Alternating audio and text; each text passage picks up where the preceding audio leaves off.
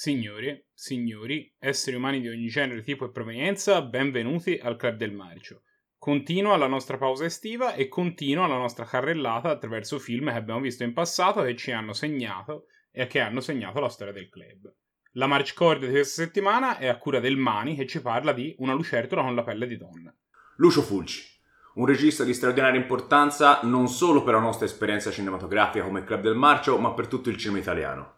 All'inizio della sua carriera lui, come si dice in genere, era un terrorista di tutti i generi, eh? aveva fatto tantissimi musicarelli, tanti film con Frank e Ciccio che io da bambino avevo visto senza sapere che erano del maestro e l'unico film che forse era, si può ritenere importante per i nostri gusti era un ottimo spaghetti western con Franco Nero che si chiama Tempo di Massacro. Tuttavia nel 69 lui entra nel mondo del thriller all'italiana e ottiene un grande successo con il film Una sull'altra l'altra che tra parentesi abbiamo recensito recentemente. E allora ottiene un buon budget e una quasi completa libertà artistica per dirigere il film di cui parliamo oggi. Una lucertola con la pelle di donna.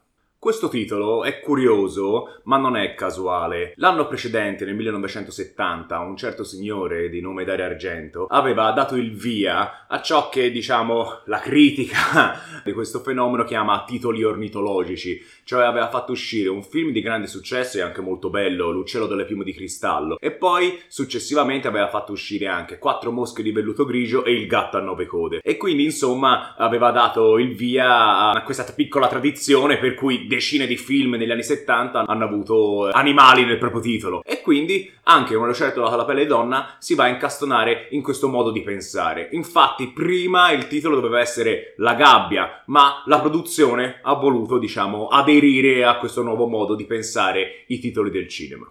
Il film è un thriller erotico e mm, vede Carol moglie dell'avvocato Frank e figlia di un, a sua volta di un altro avvocatone, eh, vivere una vita piuttosto monotona, una vita tranquilla. Tuttavia è ossessionata dalla vicina di casa, Giulia Durer. Questa Giulia, eh, diciamo, vive una vita dissoluta, fatta di eccessi di droga, di festini, di orge e Carol è ossessionata da questo personaggio e eh, t- tant'è vero che la sogna la notte e condivide questi sogni con il suo psichiatra e sogna continuamente o di avere rapporti sessuali con lei oppure addirittura di ucciderla. Fino al giorno in cui, una bella mattina, si scopre che effettivamente la signora Giulia è morta e precisamente nel modo in cui Carol l'aveva sognata. Ed ovviamente diventa la prima indiziata. La prima ora di questo film, nella nostra opinione, è di assoluta qualità. È piena di scene di psichedelia, in particolare in cui eh, spicca quella del sogno assassinio. Anche le scene erotiche sono scene omosessuali, acide, ci sono mm, anche delle scene di nudo vorticose in cui ci sono decine di corpi abbarbicati fra di loro, che poi verrà ripresa anche in un altro ottimo thriller che abbiamo visto l'anno scorso, al Tropico del Cancro. Ci sono davvero anche degli ottimi spunti, eh, perché il suo forte non è soltanto la psicodelia, non è soltanto la carica sessuale, ma ci sono anche degli altri ottimi spunti. Eh, dopo che la vicenda, diciamo, ha il suo setup, Fulci sfodera anche delle nervose riprese con la camera in mano, oppure degli arrogantissimi, arrogantissime inquadrature in soggettiva della nostra protagonista che fuma, che a noi ci sono, ci sono piaciute, ci sono piaciute veramente tanto. E in tutto questo c'è anche una piccola gemmettina, cioè queste scene sono montate dalla musica di Ennio Morricone. Certo, per quella che è la nostra opinione come club, non sono le migliori note del maestro, ma la mano di Morricone comunque si sente e dà il suo forte peso.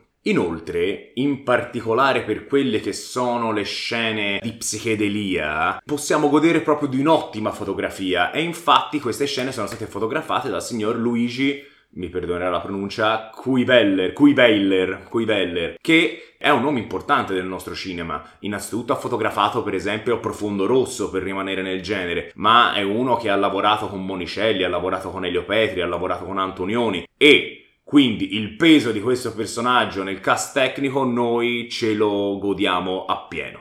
Invece nella seconda parte, diciamo, nell'ultima mezz'ora, 40 minuti, emergono quelli che sono i lati meno, meno, brillanti di questo film. Quelli che forse sono proprio i limiti del genere. Cioè, la trama si intrica tanto, si intrica tanto e quindi il giallo, eh, l'indagine, diventa preponderante rispetto all'acidità della prima ora.